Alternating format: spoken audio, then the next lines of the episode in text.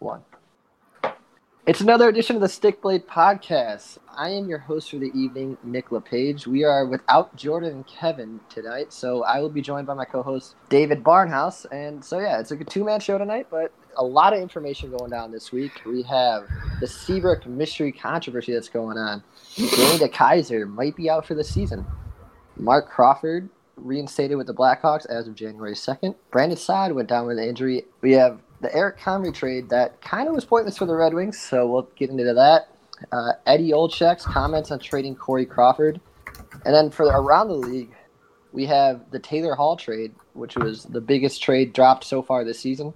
Ilya Kovalchuk released from the Kings, and then PK Subban to the Leafs. And then obviously, as we do weekly, we have our flashback and flash forward. So let's get started with this. Uh, David, we're going to start with the Red Wings this week. What are your thoughts on the Danny DeKeyser injury? Well, I just want to talk. Uh, you said might be out for the season. I mean, the guy just had back surgery. I think he's pretty much done for the year. Um, it sucks. He isn't the worst defender, but he's not the best. I mean, I'd rather have him on the line than a few other guys. But um, yeah, it looks like the surgery was successful. Sounds like he's doing all right. Wish him a speedy recovery, but I don't think we'll see him till next season. He might even, in my opinion, miss training camp. Back injuries are not easy to come back from, so it's going to be um, a little road for him. I don't think it was as serious as like a broken back, but I mean, you have, you know, Matthew Stafford, quarterback for the Lions, who played the season last year with a broken bone in his back and finished the season, and then this year um, decided finally to sit out because he got re-injured. But yeah, I mean, want him to be healthy. So, what do you think? Yeah, yeah, I think the DeKeyser injury is really crucial for the Red Wings. Um, you know, he's he's a work. He's a min, he's a minute eater for the Red Wings. He's one of those guys you can rely on almost every night, give his best effort, and he's just a workhorse. So I and he's especially with being, he, wait, he's he's your first pair defenseman, isn't he? Um, he will be first pair occasionally. I think he is kind of now with um how our defense actually looks. But yeah, it's gonna be pretty hard to lose him. Yeah, I, I just think it's a brutal injury. Uh, you know, something that's kind of hard for the, especially with the Red Wings, the position they're in now. It doesn't help their situation. You just weak at you. They're already weak at defense, and losing Danny DeKeyser is a crucial injury to the team and the organization. So it's tough to see a guy like that go down, especially a veteran presence and a leader for the team. So, yeah, hopefully Dan, uh, a healthy recovery for Danny DeKeyser. Yep. I mean, I'm looking at his stats. He was averaging 22.04 per game, which is the second most on the team. So, yeah, he was a he was a minute eater. Um, I mean, it's gonna make Filip Hronek really stand out more. He's got eight goals in the season. Um, it'll give us a chance to bring up some of these young guys to kind of fill the skates to see how many shifts they can start putting in. I mean, Yzerman drafted quite a few. I mean, we could possibly see Moritz Seider get a couple call ups too. So there might be a silver lining to this, but like I said, it's going to suck losing him. Um, wish him a speedy recovery. I would personally love to see Moritz Seider too come up, just because this is this is the opportunity to kind of throw him in. Just hopefully, you know, they get he gets some experience in the NHL, see what he got, and you know, build from that going forward. But yeah, yep. uh, speedy recovery to Danny DeKeyser. Uh, Red Wings fans will probably see him on the ice next season, so hopefully all is well. And then another big news out of the Detroit Red Wings: Eric Comrie. Uh, yeah, so Eric Comrie was traded for how, Vili Saarijarvi. Is that how you pronounce it? Yeah, Sariavi. Yeah, so Eric Comrie was traded for Vili Sariavi. What was it? Three weeks ago? Two weeks ago? Three weeks ago? Um, it was a couple weeks ago. Let me see. Eric Comrie trade. Um, that's when they claimed him off waivers. Oh my god! Just tell me when the trade happened. yeah, it was like November. So like yeah, late November. Yeah, and we, you know, I think all of us actually saw it as I, Jordan. I know was upset with trading Saarijarvi. I think you've seen it as a positive just because of the wing system. But the wing put him on waivers, and he's back to Winnipeg. Yeah, I mean, um, Jordan has a huge love possession with Saarijarvi. I mean, he's a great player, but I just don't think he was ever going to make the NHL roster for us because we have guys that Yzerman drafted that I think Yzerman feels strongly about. Um, and we were just a logjam. But yeah, we and the quote from Blashill, like, "We took a risk. We had a we we took a risk on it, and he went away." And I'm like, "Yeah, the guy is a decent goalie. Of course, someone's going to try and snatch him up if you put on ra- waivers. There's teams that have cap space, but we basically lost Saarijarvi for what cap space for nothing? Nothing, nothing, because he's on his rookie deal. So it ah. was. It's essentially just a pointless. It was a pointless trade. You lost. you could have got something for Saarijarvi rather than a guy you put on waivers three weeks later. We didn't even like get a draft pick, so like, yeah, it was nothing. It's really confusing. I'm scratching my head at it. Uh, yeah, it seems frustrating. You know, I mean, I've been in that position before with trades that made no sense, and this one, this one is up there. I mean, I'm not a Red Wings fan, but it's kind of it's kind of like you're losing a big, not a big piece of your future, but you're losing a potential trade piece. This this article on winging it in Motown. The easiest way to understand it is that the two possible ways that Detroit can get him back is if they were to trade Winnipeg for him, or if Winnipeg puts him back on waivers. Why the hell would Winnipeg put him back on waivers? And Winnipeg's weak right now, back a goaltender too. They have Hellebuyck, and yeah, I think that's why Comrie. And the thing about Comrie, he's still very young, and he has great AHL numbers. So it's yeah, it's just a it's something I was confused about. It's a foolish move, especially I think with I think Jimmy Howard's coming back still, but that's a waste of a trade. Like you just gave up Saarijarvi for nothing. Nothing. Just for Winnipeg to get back the guy they had two seasons ago. Yeah. Uh, but yeah. uh, and some more positive news for the Red Wings this week. I didn't mention it in the introduction, but Filip Zadina going up to the top line for the Detroit Red Wings. This has got to be positive news for you guys. Oh yeah, breaking news uh, today. Yeah, I'm I'm excited. I think he could do pretty well. He's got a great leader in um, Larkin up there with him. Um, I'm pretty sure it's going to probably be Mantha on the other wing, um, which is going to be great because I think putting him with that big body and Mantha, they'll you know bounce off each other real well, and that puts together Fabbri with Bertuzzi, two former line mates um, back in their OHL days, I believe it was. Mm-hmm. Um, so yeah, I think that could do really well. I'm excited. I hope Zadina, you know, scores a goal or two. Um, it would be really nice to see him really flourish on that top line and start to develop in that, you know, scoring threat that we hoped he could be. Yeah, I think this is very great for Filip Zadina. This is gonna he's obviously gonna get be up there in minutes per night. This is something you want to see. This is a big sign in development. It's showing, it's giving the kid confidence, going out there playing with the top dogs every night, and this this is who he should be playing with, because in the future this is who he will be playing with. So yeah, you want to give him the top minutes. You want to give him the best opportunity, the best line mates to produce some damage, and you know give you guys a shine of light on this rough season so far. Yeah, and not to like compare to you guys, but if we could get a new Toews Kane out of this, I'd be so happy. I think that's on. Like, there's nothing to be ashamed about that. I think that's what I think that's what majority of teams kind of go for now. I, I not to be too biased, but I mean Toews and Kane are kind of like the role models of what players or what teams want their players to turn out to be, and I don't blame you for wanting that. Yeah, like you have the Crosby Malkin, even though they haven't played together in a line really in a while, but like same with Toews and Kane. I don't feel like you guys put them on a line together as much. Yeah, it's kind of when they've they've done it. A few, Jeremy Colliton's done it a few times. So uh, most of the last season, just because the team was struggling, so they kind of need to light them up and just try to light a fire onto this pointless team's ass. But uh, Joel would only do it if the team was down and they needed a comeback. So yeah, it's a rare occurrence, but for something like the Red Wings, this is really a positive sign, and I, am sure the fans are excited to actually see more of Filip Zadina rather than him on the third line. Exactly. I mean, he he's not the kind of player, in my opinion, that should be on a third or fourth line. I understand that like you have guys ahead of him, but he's a player that needs those minutes. He needs that time to develop, and by putting him on a lower line, he's not going to develop. You can't do that to a projected third who dropped to us for sixth round pick, who's supposed to be a crazy goal threat. Um, so yeah, this is exciting. I hope he does really well with this chance. Yeah, I, I do too. You know, one of those guys that dropped to the Red Wings, and you know, he and he was frustrated about. It. He's like, I can't wait to light up the other team's nets the people that pass on me. So, hey, Filip, this is your time now.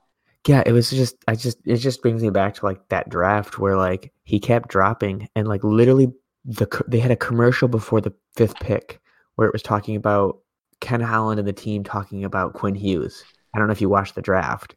I but did. like yeah, they were they had a commercial about us talking about Quinn Hughes, like a, a promo. And then the fifth pick picked someone else, and then Ken Holland was just like, "Oh, oh, He's got plenty of a really crazy scenario on that. I mean, the best D man available in the draft, and then Phil Zadina, who was projected to go third. Yeah, I was Really even saying like I wanted Rasmus Dahlin, and I knew we weren't going to get the first pick, but then I was like, oh man, I really love Zadina, but I know we need defense, so we'll go Quinn Hughes because Zadina definitely won't drop to us. And I was, it was like, when was the draft? What what what day was it? It was June, I remember. Yeah, it was June June. twenty fourth. I want to say. Okay, yeah, so my son was like barely two weeks old, so I was like walking around the house, like rocking him to sleep because he didn't want to sit still. And I had my headphones in and I had the draft going on my phone, and it was like, what? And I had to like pull the phone out and like hold it low so the light didn't get on. I'm like, this is amazing. I'm gonna freak out. Yeah, I mean, it, it's just you know when you get a guy like that to drop, it's just crazy. It's it's unbelievable. You don't you can't believe what like you're getting a franchise player dropped into your lap. Kind of the Mhm. how the Red Wings drafted worked that year. Because next up is Joe Veleno. Oh, he uh, he where was he? He was supposed to go like, I think his highest projection was top ten, wasn't it? Yeah, he was. I think injuries kind of dropped him down.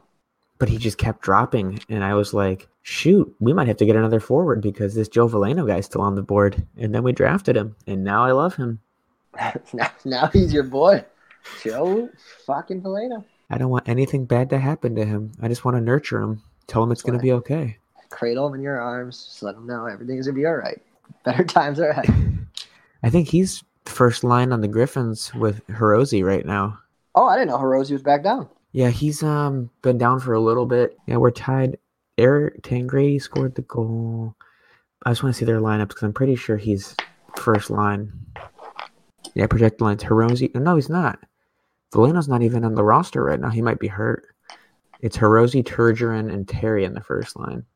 Regardless, I mean, just exciting times for the Red Wings. This is a sign of positivity. Yeah, Jimmy Howard's in net for the Griffins tonight. Oh, for the stint, the recovery stint.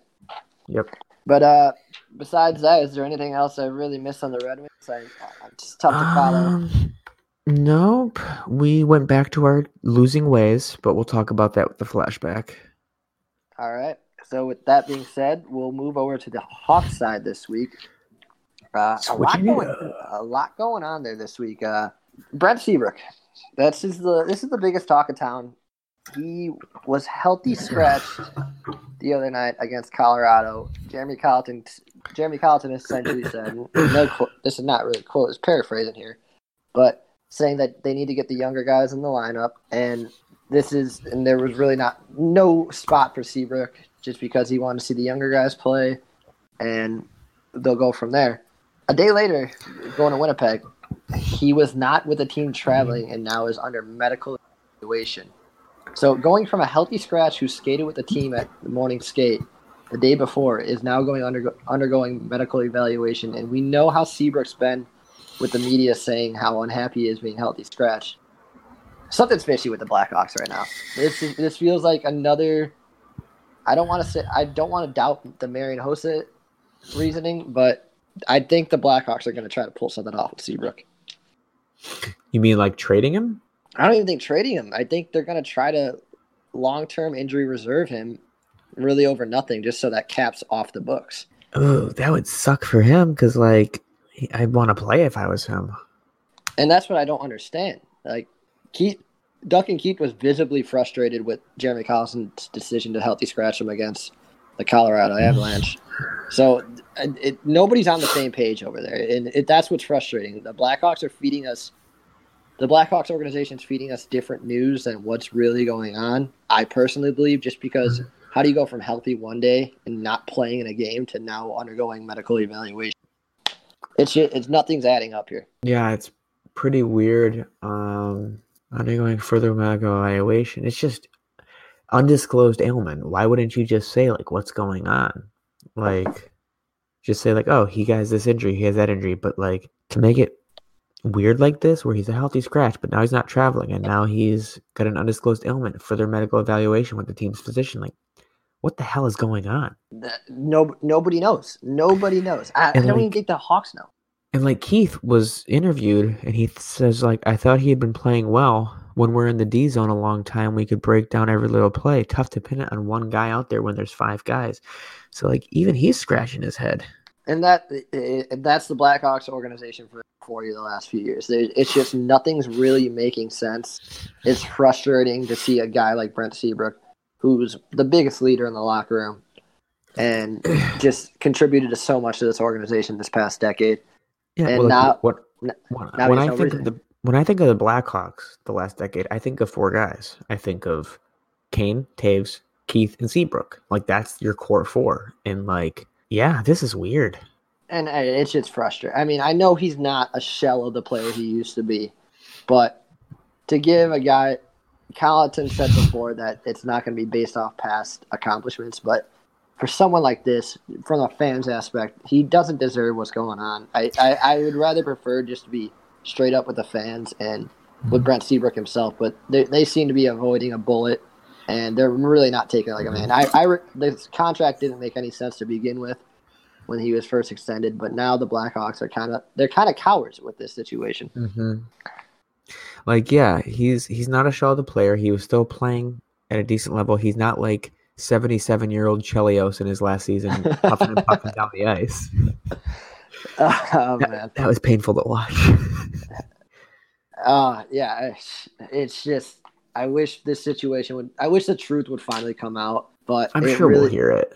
I I hope Brent Seabrook. I don't know. It, it depending on. The, I mean, I know we're reaching the end of Brent Seabrook's career with the Blackhawks or tenure they're going to try to do something, or if he just decides to retire because he has no passion for the team anymore. But I'm sure he'll come out one day and speak about what's been going on the last few seasons with him. Yeah, I mean, I'm sure we'll hear about it at some point. But yeah, uh, uh and so transitioning over to another poor story for the Blackhawks this week. Actually, just happened last night. Brandon Saad went down with what looked like a terrible injury to the lower body. I don't. I I think they said it was his ankle. It, it looked like it could be bad. I'm hoping it's not, but it, it, it, looked like it could have been a broken ankle dislocation. It was a nasty hit along the boards. So. Oh yeah, that was the one. Yeah, I remember we were talking about that. I thought a little bit last week when it happened. Let me see. I think this is the one. Nope, different hit. There was a different hit where somebody got hurt. This yeah, was that, uh, this was Brandon Saad last night. What was the other one from the week or so private where the guy was skating around the back of the net and that was a different team i think wasn't it oh yeah yeah that was uh it was brandon Saad again but he was our uh who was that?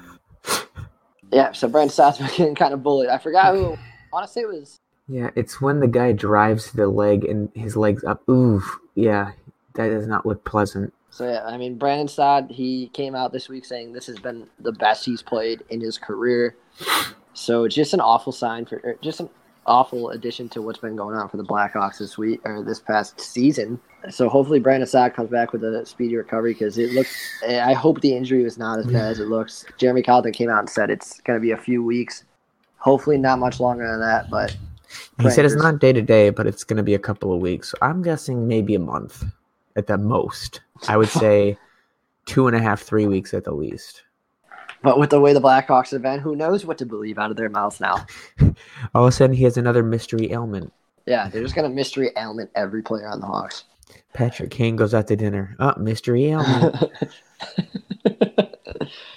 uh, so yeah, uh, you know, just a rough injury for Brandon Saad. Hopefully for a speedy recovery because he's been down in the season. But moving on from that, a lot of Hawks news this week. We're gonna go on to Marc Crawford. So we talked about it a few weeks ago about the uh, abuse that Marc Crawford did with his past players. Blackhawks investigated it, and he is going to be reinstated after the new year as the coach. Uh, which I, I respect the Blackhawks in this matter. I've kind of been negative so far on this recording, but they did their due diligence. They investigated, and Marc Crawford admitted that he he admitted he was wrong for his past doings, but he has seek treatment for the last couple seasons, or I think for ten years now. So I think it's a great decision by the Blackhawks. You know, everybody deserves a second chance. Robin Lehner's been talking about second chances, and I think Marc Crawford's due for one just because he knows he did wrong. It wasn't a typical sorry, I know I did wrong, but like Mhm. he showed remorse and regretted his decisions when he made in the past. Yeah, I mean, I firmly believe in this world, everybody deserves a second chance unless you've done something like terrible. Like, at least Marc Crawford didn't like take over a school bus and drive all the kids off a cliff or something. yeah, But, thank like- God for that. but like, yeah, I mean, he apologized. He knows what he did was wrong. He's been seeking help. And people have a lot of issues. Like you and I were tweeting the other day. Um, well, I wrote a little bit about it and you responded with um oh shoot, shoot, shoot, the football player Oh, Josh, Josh Gordon. Gordon. Like I watched the, the documentary stuff about him with like his addictions and his upbringing and how terrible his life had been. Like that freaking sucks, man. And that's so hard to overcome. Like addiction is terrible and it's hard to overcome. It's it's a terrible fight. People are like, oh, it's not a disease or anything. It is though. It is. like I understand like the opium addictions and things like that. Like when I had my appendix explode and the doctors had sent me home after staying in the hospital for a week with like oxyco- oxycodone, I took one pill of it and I was like, I don't like how this makes me feel. I don't want to take it again. And so I told my wife, just give me like strong Tylenol. Like I don't want to feel like that because I can see how loopy it made me and everything. And then you think people that like that feeling and then get stuck on that feeling and they can't get out of it. Yeah. Uh, so uh, it's just it, it's uh, like you said, David. Ever, just based off, you can't control some of your past experiences. You can't. It's like No. some shit. Some shit's just handed to you, and that's kind. of, you got to play with the cards there. Mhm. So as for Marc Crawford, facing it back to that, he I think he does deserve the second chance, especially with him seeking the help that he wants to get. Yeah. And I, I I respect the Blackhawks decision for bringing him back. I know there was a lot of players defending him too. So Yeah. with that, if the players show that they like him, it was kind of what he did, and he knows it was bad, but it was just to get under the player's skin and make them perform better. Then Mhm. I'm glad the Blackhawks did their due diligence, and you know somebody doesn't deserve to lose a job, if, especially if they've been seeking treatment, and this kind of just came out of the base after 15 years. Exactly. And like you said, like he's seeking treatment. It's not like the team's telling him, you have to see these people, you have to do that. And people think, oh, if you have to see therapy or things like that, you're weak. You know, you're not. The strongest people in the world are the ones that decide, I need help. So good for him for finding that help. Yeah, I'm glad, and uh, you know I can't wait to see him back behind the bench uh, as of January 2nd. So good, good job, Marc Crawford. Can't wait to see you back, and you know hopefully the therapy is helping you out. Yep. And then, so more news along the Blackhawks. This was announced on during the national broadcast game against the Colorado Avalanche. Eddie Olczyk, former Blackhawks player, current Blackhawks analysis analyst. Oh, can't speak here. Uh, he he had interesting remarks among Corey Crawford. He he's he basically acknowledged that the Blackhawks are not in a win, winning position, and with a guy like Corey Crawford, a proven veteran, two-time Stanley Cup champion, he's saying that there there's there should be team the Blackhawks should listen when teams call Corey Crawford. And I, as much as it sucks, I think the Blackhawks are going to go for Robin. They're going to sign Robin Lehner long term after this season. I honestly think the same. The Blackhawks aren't in any position to win as of right now. I think they should be listening to Corey Crawford because teams will pay for a high caliber goaltender. Oh, of course. I mean, look at the Wings the last couple seasons. We traded away this young, what could develop into a great goalie in Petr Mrazek for some picks. We traded away um, Tatar and Nyquist for some really good picks, and that's what's helping our rebuild. I mean, you guys aren't, in my opinion, in a full fledged rebuild like we are. Um, you're in like what I would call like a band aid piece together rebuild where you can put a couple pieces here and there. Yeah. Um, so I think if Crawford's playing at this high caliber and teams come calling offering you guys something good, you'd be, in my opinion, stupid not to do it. Like give him a chance to play on a team that could win right now. Give him another chance for the cup again. You sign Lehner long term. You bring in another some. You bring in another goalie. It's it's kind of hard to be balanced here, just with what Corey Crawford brought to the organization, the memories he brought, and the championships he's brought. But it, it's getting near the end of his career. I don't think, uh, along with a lot of players on this team, they don't deserve to go through this struggle. The team is playing poor, especially with Corey Crawford. You know, he's Mhm. been stellar each night, and some nights he just doesn't come with a win. So Yeah. I think when near the end of a career, you're not gonna you're gonna lose him for basically you're gonna lose him for nothing after the season. So give him a chance to win what he brought to this team. He deserves to go win some more. Yeah, like um, I love Jimmy Howard, but if a team came calling for him and he has a chance to win win a cup, I'm not going to tell him no. I want him to succeed. He he's earned it, in my opinion. And I mean, Yeah. maybe maybe with you guys, like if you do trade him away, maybe Winnipeg will put Comrie on waivers again, and you guys can grab him. there we go. Life comes full circle for this podcast. oh man, yeah. So you know, kind of, kind of a interesting week among off ice Hawks news. Uh, Mhm. I I don't think there's anything really else to add based off that. So we could transition over to the NHL news if for that, David. yeah, it's fine with me. I know we have a couple uh, NHL news stories to talk about. Some big ones too. Oh yeah, So with that being said, let's get over to the biggest news story of probably the season.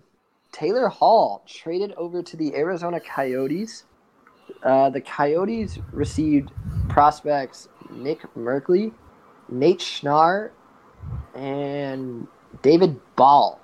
And they also received a first round pick next season, barring if it's a top three pick somehow with the Coyotes doing as well as they are.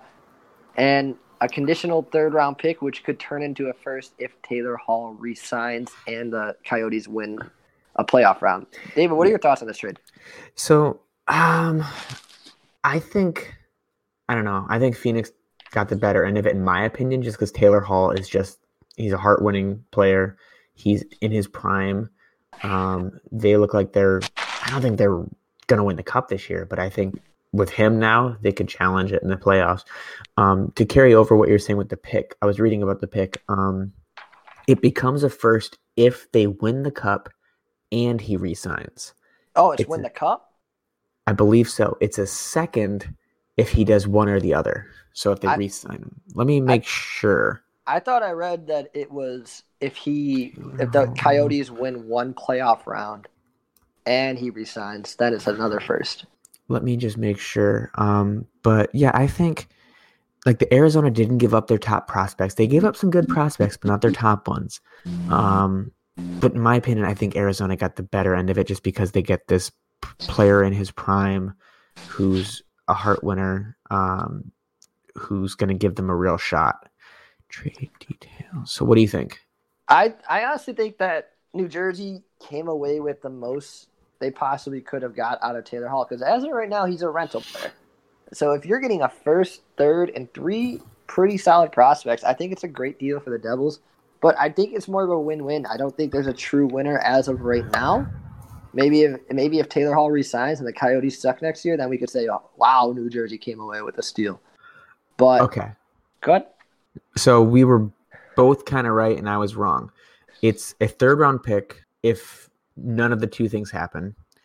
It's a second round pick if he resigns or they win a playoff round. So that's where you were right. It becomes a first round pick in 2021 because this is the 2021 pick. It's a first round. They have a first round pick this year, and if what could be the pick next year if he does both Okay, so yeah, so he has to do both. He has to win a round and resign. to get a first round. So they- would get two firsts if that happens. One Okay. this year, one next year. So I mean, if that if that's the case, if Taylor Hall ends up enjoying Arizona, wants to resign, I think New Jersey actually gets it. I mean, And it maybe. was Kevin Bahl. I think you said David Bahl. Oh, I did say David. Okay. Yeah, so Kevin Bahl. Uh, thank you, David, for clearing that up. Yep.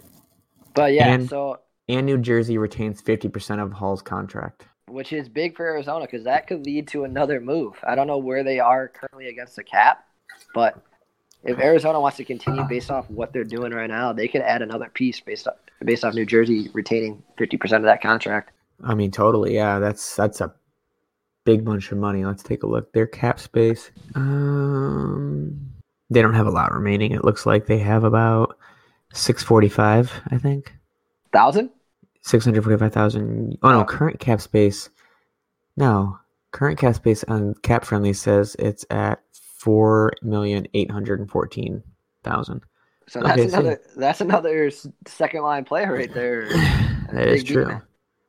Oh, I was reading their long-term injured reserve stuff. Never mind. Okay, yeah. So yeah, four four point eight So yeah, Arizona has room, and I think that's kind of why they wanted that cap space cleared. But Mhm. yeah, so another move could be in the works from Arizona. But just all in all, I think it's a good trade for both teams.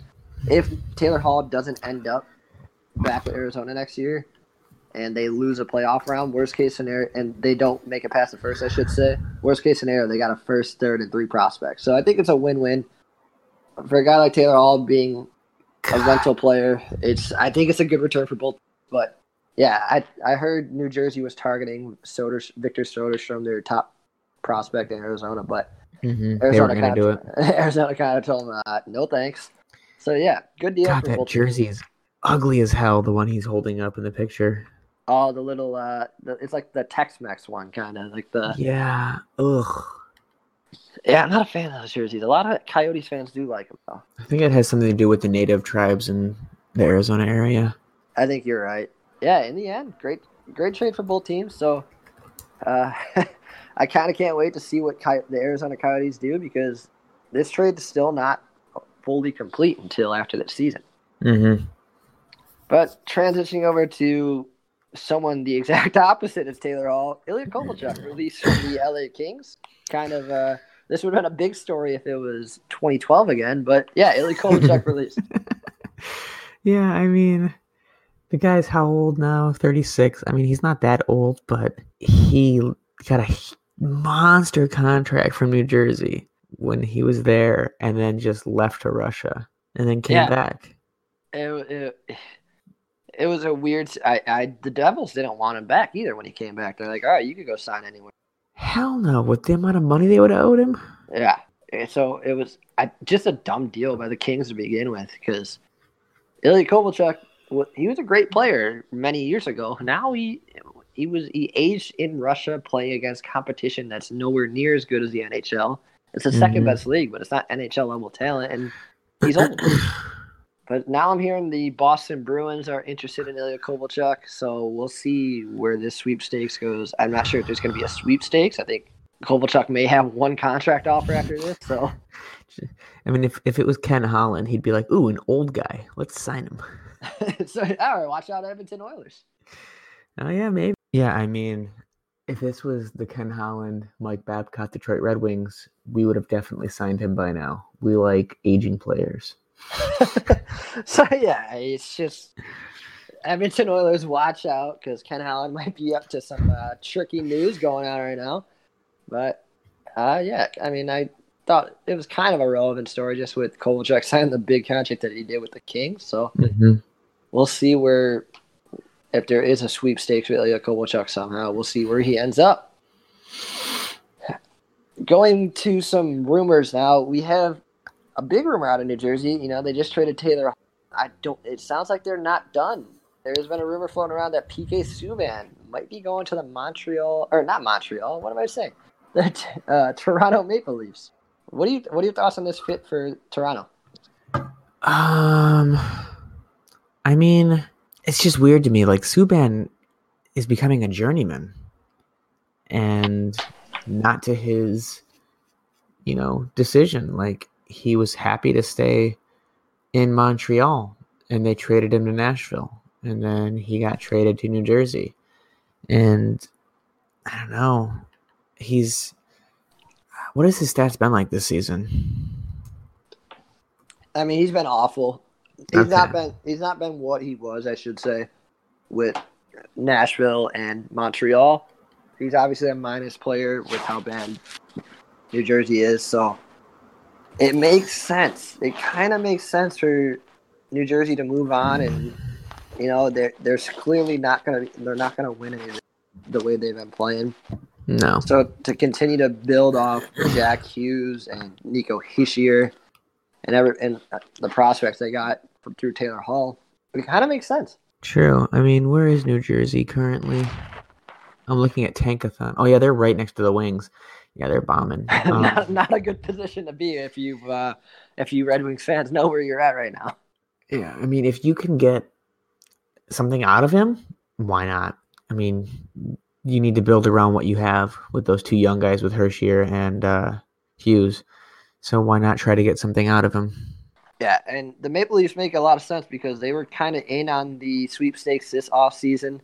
They came over with Tyson Barrie. I believe the rumors around Kasperi Kapanen for and others included for PK Subban. So kind of an intriguing trade to watch, intriguing intriguing rumor to watch, I should say. Mm-hmm. So we'll see where PK ends up. Toronto makes a lot of sense, and especially what they've been through this season, they it sounds it seems like they could use them. Yeah. Uh, but th- so this week, the ESPN, I think Greg Wyshowski is his name. He released a top 100 players of the decade.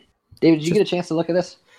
I did. Um, just to preface, ESPN doesn't really care about hockey. yeah, this is So- that was the first fishy. Like, all right, ESPN talking hockey. ESPN doesn't care about hockey and soccer. Like literally, to find my soccer scores or find my hockey scores, I have to like really search. But if I want to learn about NASCAR or basketball or LeBron college James. baseball, or LeBron what James lunch. Yeah, ate for lunch today, I go to ESPN. I TSN is the one that is more about hockey. So yeah, I mean, it's kind of like a take it with a grain of salt. And then you freaking, oh, I don't like where they put some of your players. Most of your players are in the top freaking 10. All right, all right. So we'll, let's get to that right now because this is where I, I kind of had a gripe with it. Corey Crawford. This is the we're gonna go from lowest to like so like closer to 100 to the fir- first pick or first player. Corey Crawford's ranked 78th. All right, so respect to him being in the top 100. Goldies that are ahead of ahead of him right now. Ben Bishop hasn't done nothing. Frederik Andersen, where's his Stanley Cup? Don't have one. mm-hmm. Uh, where, Tim Thomas, he had a good run with the Bruins, leading to a cup, but again, he a lot of his con- contributions were before the 2010 season. So that it's just frustrating. And then putting Henrik Lundqvist, Roberto Luongo ahead of him, Tuukka Rask, Pekka Rinne. I I could understand Lundqvist. All right, I, I understand Lundqvist. He's been one of the best. Jonathan Quick, I'd throw up there. Marc Andre Fleury as well. But Corey Crawford should not be ranked behind Ben Bishop and Frederik Andersen and and Roberto Luongo. They haven't done anything. I can see Tuukka Rask being ahead of him, though. I, I could I, I understand Tuukka because Tuukka was Tuukka's dominant throughout the regular season and then especially with the Bruins recent Stanley Cup trip. He's he was great. So I understand that, but having him at 78 is just frustrating. Mm-hmm. But going down the list, Marian Hossa, 67. Notable players I had Marian Hossa, three-time Stanley Cup champion, and could could have won many Selke awards, but never got the recognition. Ahead of him is Eric Staal, as a guy I didn't agree with. Marc-Edouard Vlasic, uh, Matt Duchene, the Sedin brothers. I, I personally just think Marian Hossa has accomplished much more than most of these Mhm. players ahead of him. Uh, and then we keep going down the list. Toews, I thought was rated too high. Putting him at 15, I he, he's good. He's good. Don't get me wrong. I love Jonathan Toews more than most people in the world, but I think being in the top 15 is r- really a stretch for him, especially with the names that are behind him, like Marchand, John Mhm. Tavares, and Duncan Keith's in the top 20, which I'm all right with that. And then Patrick Kane at nine. What are we doing here? Nine? okay, let's look at the forwards ahead of him. Stamkos. Uh, Stamkos has never won a cup, but Stamkos is really good.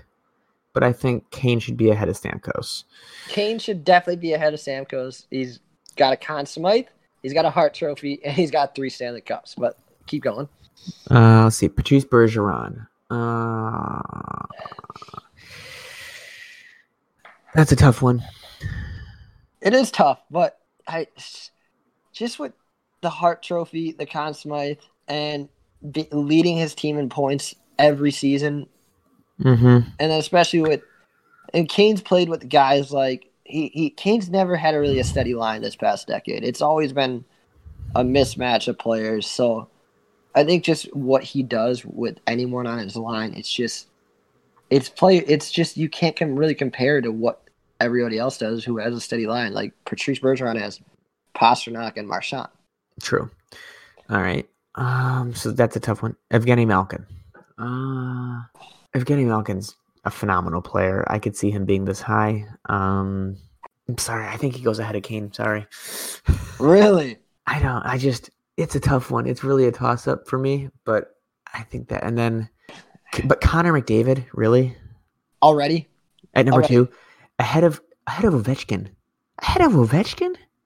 I think one and two is Crosby Ovechkin. Yeah, I and I think so too. I, the, I, I that's why I don't like. I know Connor McDavid's been great, but Alex Ovechkin and Sidney Crosby, they are the NHL. Those are the two faces of the NHL before Connor McDavid was even a thought of being a player in the NHL. It's just, and the numbers they produce, just year When after this- year. When did this little shit even get into the league? 2015, Come the fuck on. five years, and one was even a full year. He was hurt most of the year. That's what's that's what's gonna piss me off when I start talking. and then I guess so. I just think Kane Kane should at least be top six, top five at top six five. Yeah. yeah. I could say between him and Malkin, it's a flip flop for me. Karlsson and Henrik Lundqvist. You could bump like Lundqvist hasn't won a cup, so miss No. me with that. Karlsson Eric- hasn't won one either. Yeah, Karlsson's been on a sh- terrible Ottawa Senators team and a struggling San Jose Sharks team now. So yeah, good job ESPN with the Blackhawks. So let's transition to the Wings. we have two. they only gave us two. Fucking Lidstrom with the two years he played in 2010 is already a better defender than Erik Karlsson. I'm sorry. yes. Um, here's where I'm pissed. Henrik Zetterberg, 57. What the actual fuck?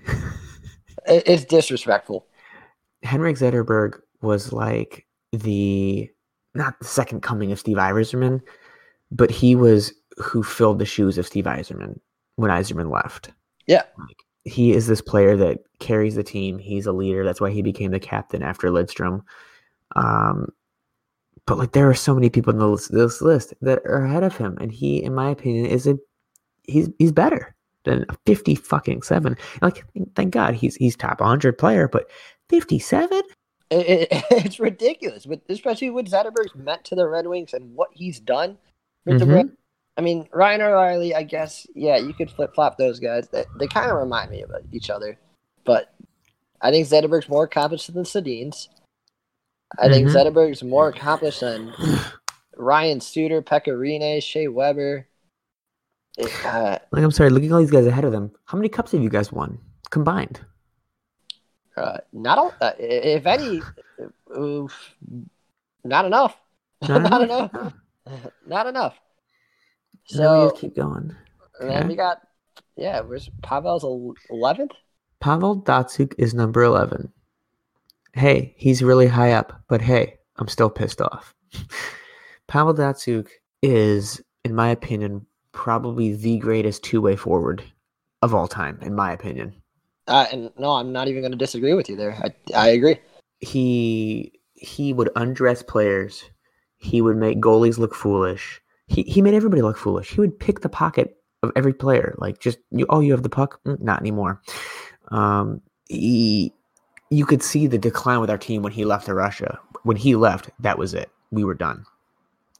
Even at his age, he was carrying that team. And Eh, I like I can see Kane ahead of him. Kane's great. Stamkos, no, Bergeron, nope. Malkin?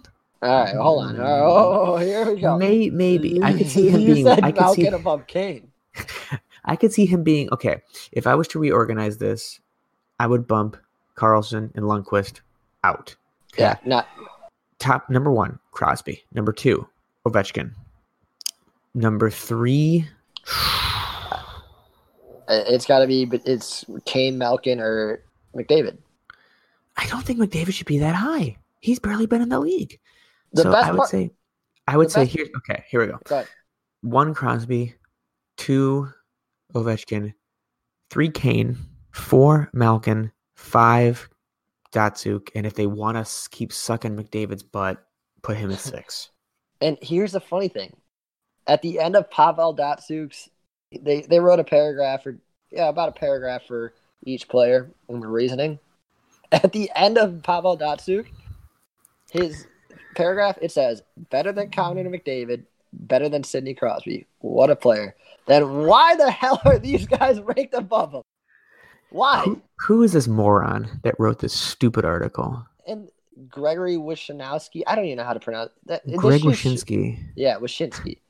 What do you- just it just shows that you can't. Cre- ESPN's not a credible site for NHL. No. Like when you literally say he's ESPN's senior NHL writer, well, you should quit your job because you're Yeah. terrible. Yeah, uh, senior as in like senile or Like Connor Dementia? McDavid. I want to read Connor McDavid's freaking thing. Where is this? Okay. In four plus seasons, McDavid has two scoring titles, one Hart Trophy, and another top three finish for the award. Yes, he's done that at an Oilers team that doesn't score. Like he's the guy that scores for them. Of course, he's gonna have all those goals because someone's got to put him in the net. yeah, and he's playing. No discredit to Connor McDavid, but he's got guys like Leon Draisaitl side of him, and like, and he's missed. He missed the majority of his rookie season. So, I I know he's he's a phenomenal player, but he's played four seasons so far, five seasons so far in this decade. And you're putting him ahead of guys who like Ovechkin, Kane, Yeah, uh, like you, Malkin, who's played throughout the decade. like you put him on one of these teams, yes, he's going to be a great player, but he, he would be balanced in that Detroit Red Wings team with Datsyuk and Zetterberg and all of them. It would be he would not be dominating the score sheet. He would have goals, he would have assists, but so would they all because they contribute. His team doesn't contribute. Yeah, no player in the NHL over the past decade with a minimum of 300 games played had a better goals above average per 60 minutes than Datsyuk. And he was second overall in wins above average per 60 as well. Like, come the fuck on. So yeah, as you can see, we're pretty frustrated where our representatives land on this list. Yeah, so Maybe- I did one through six. What would your one through six be then? One through six, I think I'm pretty similar to you. I would go Crosby, Ovechkin, Kane, uh, Malkin. Yeah, I'm throwing Malkin up there. Bergeron's up there because he's always in for the Selke Award. Pop, no, put Datsyuk ahead of Bergeron and Malkin. Sorry, and then, oof, I think Nikita Kucherov deserves more recognition than what he got. Yeah, literally Datsyuk's awards. He's won plus minus award. He's won the Lady Byng Trophy more times than I can count, and he's won the Selke Trophy three years straight. Is it, it- this list?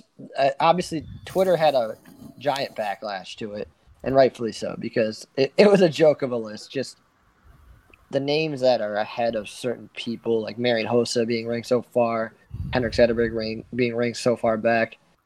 Just not nothing really. Like it's a tough task to do. Yes, rating the top 100 players of all the phenomenal NHL players we've seen this past decade, but uh, just you could have done better than that. Yeah. But that really takes away. All... Actually, one more thing. I do want to say thoughts and prayers go out to Oskar Lindblom with the Philadelphia Flyers, diagnosed with a rare cancer disease. I, I forgot exactly what it's called, but thoughts and prayers go out to him just because we, it's tough to see stuff like that go on for NHL players, just anyone in general. Yeah. So prayers go out to Oskar Lindblom. Hopefully a speedy recovery. I know it's a seventy percent survival rate, so we're hoping he falls within that seventy percent because this is such a sad story going on. yeah. So with that being said, we're gonna we're gonna transition over back to our teams with the flashback, and we're gonna start with the Red Wings this week since we covered the Red Wings first to start this podcast. So let's talk about the Red Wings schedule. Okay, so I'm going back to our schedule. All right, so last Thursday when we were recording, we won against Winnipeg five to two. So we talked about that a little bit. Um, then on Saturday, a couple days later, we beat Montreal two one. Um, Mike Green had a goal and an assist, and Tyler Bertuzzi had a goal and assist. So they both played pretty well. Um, and then we lost our next two games, so we went back to our losing ways, losing to the other trash team, Los Angeles, two to four. Um, goals from Filip Zadina and Madison Bowey. So Madison Bowey had a goal and an assist. Um, and then we lost to Columbus, three to five. Goal. Adam Erne scored the first two goals for the Red Wings, his first two goals of the season. So that was great to see. And his first goal was just a beauty to watch. It was was like watching the Russian Five again, just the pass, pass, pass, pass, pass goal, and then Tyler Bertuzzi had the third goal for us. So what? It, based off this past week, I know we uh you kind of covered over the goals. What's your biggest takeaway? I mean, um, it's good seeing Zadina score, and it's nice seeing Tyler Bertuzzi keep, you know, being that player that we know him to be, and he can get that puck in the back of the net, and he's a good gritty player. All right, so uh, not, it's not you know the Red Wings clearly have had way worse weeks than what they've had this past week. Two and two, nothing to really be ashamed about. Kind of, it's great to see them back in the win. Sure for you guys. Yeah, we're still in the the number one seed possibility, so we got that going for us, which is nice. yeah. So not a bad takeaway. You take a couple wins, feels great for the team, and you know, kind of go from there. Yep. All right. So after after that, we'll go to the Blackhawks side. We record we recorded during the Blackhawks five to two loss against the Arizona Coyotes. Brutal. And then they go to St. Louis, lose four to three. Against the Minnesota Wild, they win five to three in a nice win, nice fashion. Just uh, the Blackhawks really controlled that game. Uh, I probably one of the better games played this week, all around. Wednesday night, the 18th, they lost against the Colorado Avalanche, and that was the Seabrook healthy scratch day. And the 19th, last night, the Winnipeg Jets, Blackhawks beat them four to one while losing Brandon Saad to an injury, and the Blackhawks looked phenomenal against the Jets. They were all over them. They were up three nothing right away. Kane had four points that night, so uh, you know, kind of a again just one of those weeks that you really want to see the Hawks turn around, but they just can't. They can't come away with these wins against competitive teams. So I really don't know how to feel. It's just they beat the Wild, great. They beat the Jets, great, but they're not great teams. No. So yeah, just you know, I guess really the only biggest news out of that week uh, on the fifteenth Sunday it was Kris Versteeg night. One more shift. Blackhawks won for Kris Versteeg. Uh, there you go. That's my boy. So great to get a win for Beauty. Uh, but yeah, so a rough week. Kane obviously just doing Patrick Kane things, carrying the team on his back. So, but David, who's your player of the week for the Red Wings? Uh, for me, it's going to be Tyler Bertuzzi. Um, he showed up on the score sheet a lot this week, um, goals and assists, and he's just been playing really well. What about you?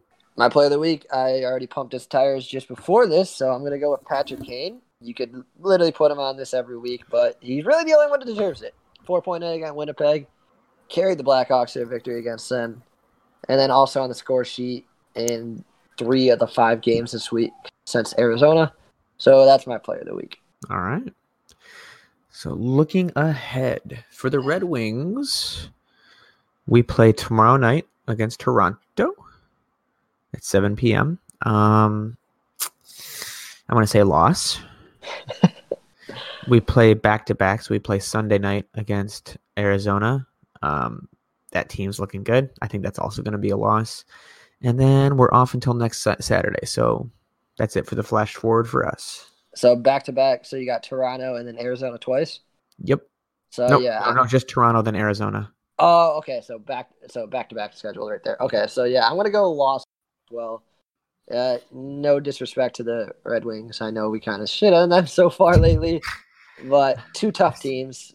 I still love so, them. Yeah, you gotta love them. It's the rebuilding phase. You're hoping for that number one pick right there. Yes. Uh, so another, but basing off the Red Wings, I'm the Blackhawks with another short week until we record next. They got Colorado on Saturday in Colorado. I'm gonna say that one's a loss just because we haven't beat Colorado all season. So why would we now? and then yeah. the the Devils Monday night I'm gonna say the Hawks come away with it just because the Devils are showing signs that wow we suck. So the Hawks beat another terrible team.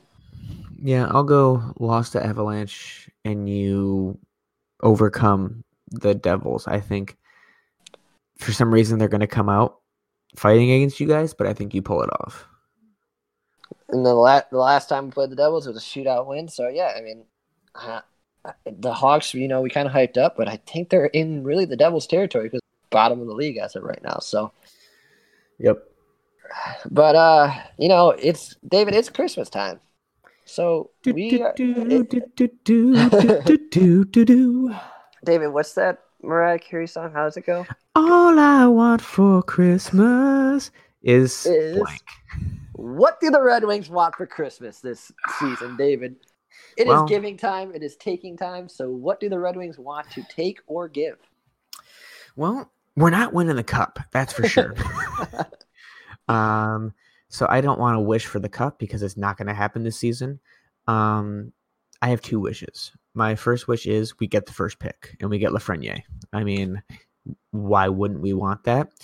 Uh, my second wish is with losing Comrie and with our goalie situation the way it is, we need to trade, in my opinion, to get a goalie of the future, a goalie that will be our number one for the time for like for the future.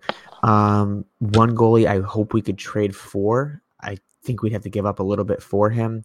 Is uh, Alexander Georgiev over in uh, the Rangers? Uh huh. I think they're pretty stacked in depth at goalie. I mean, you have your number. What was he? Number four on the top 100 list. Uh, Henrik Lundqvist. No, he's five. Um, somehow you have him there. He doesn't really.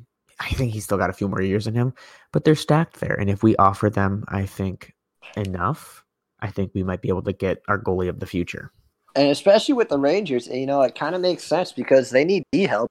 What is Detroit excelling right now in their organization? Well, prospect pool wise, they got a lot of defense. Mm-hmm. So, so, that makes sense, and uh, you know, good Christmas list, kind of helping the rebuild, getting a star goalie, and obviously the consensus number one overall pick in Alex Alexis Lafreniere. So, young man, what do you want for Christmas?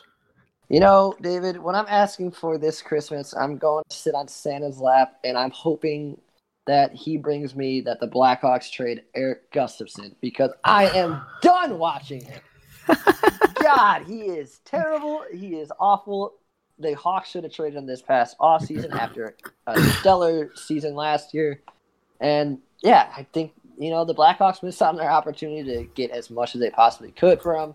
They won't pay him next off season, so they got to go trade him now and get something for him because he is not a great defenseman. Brings a lot to the table. Off.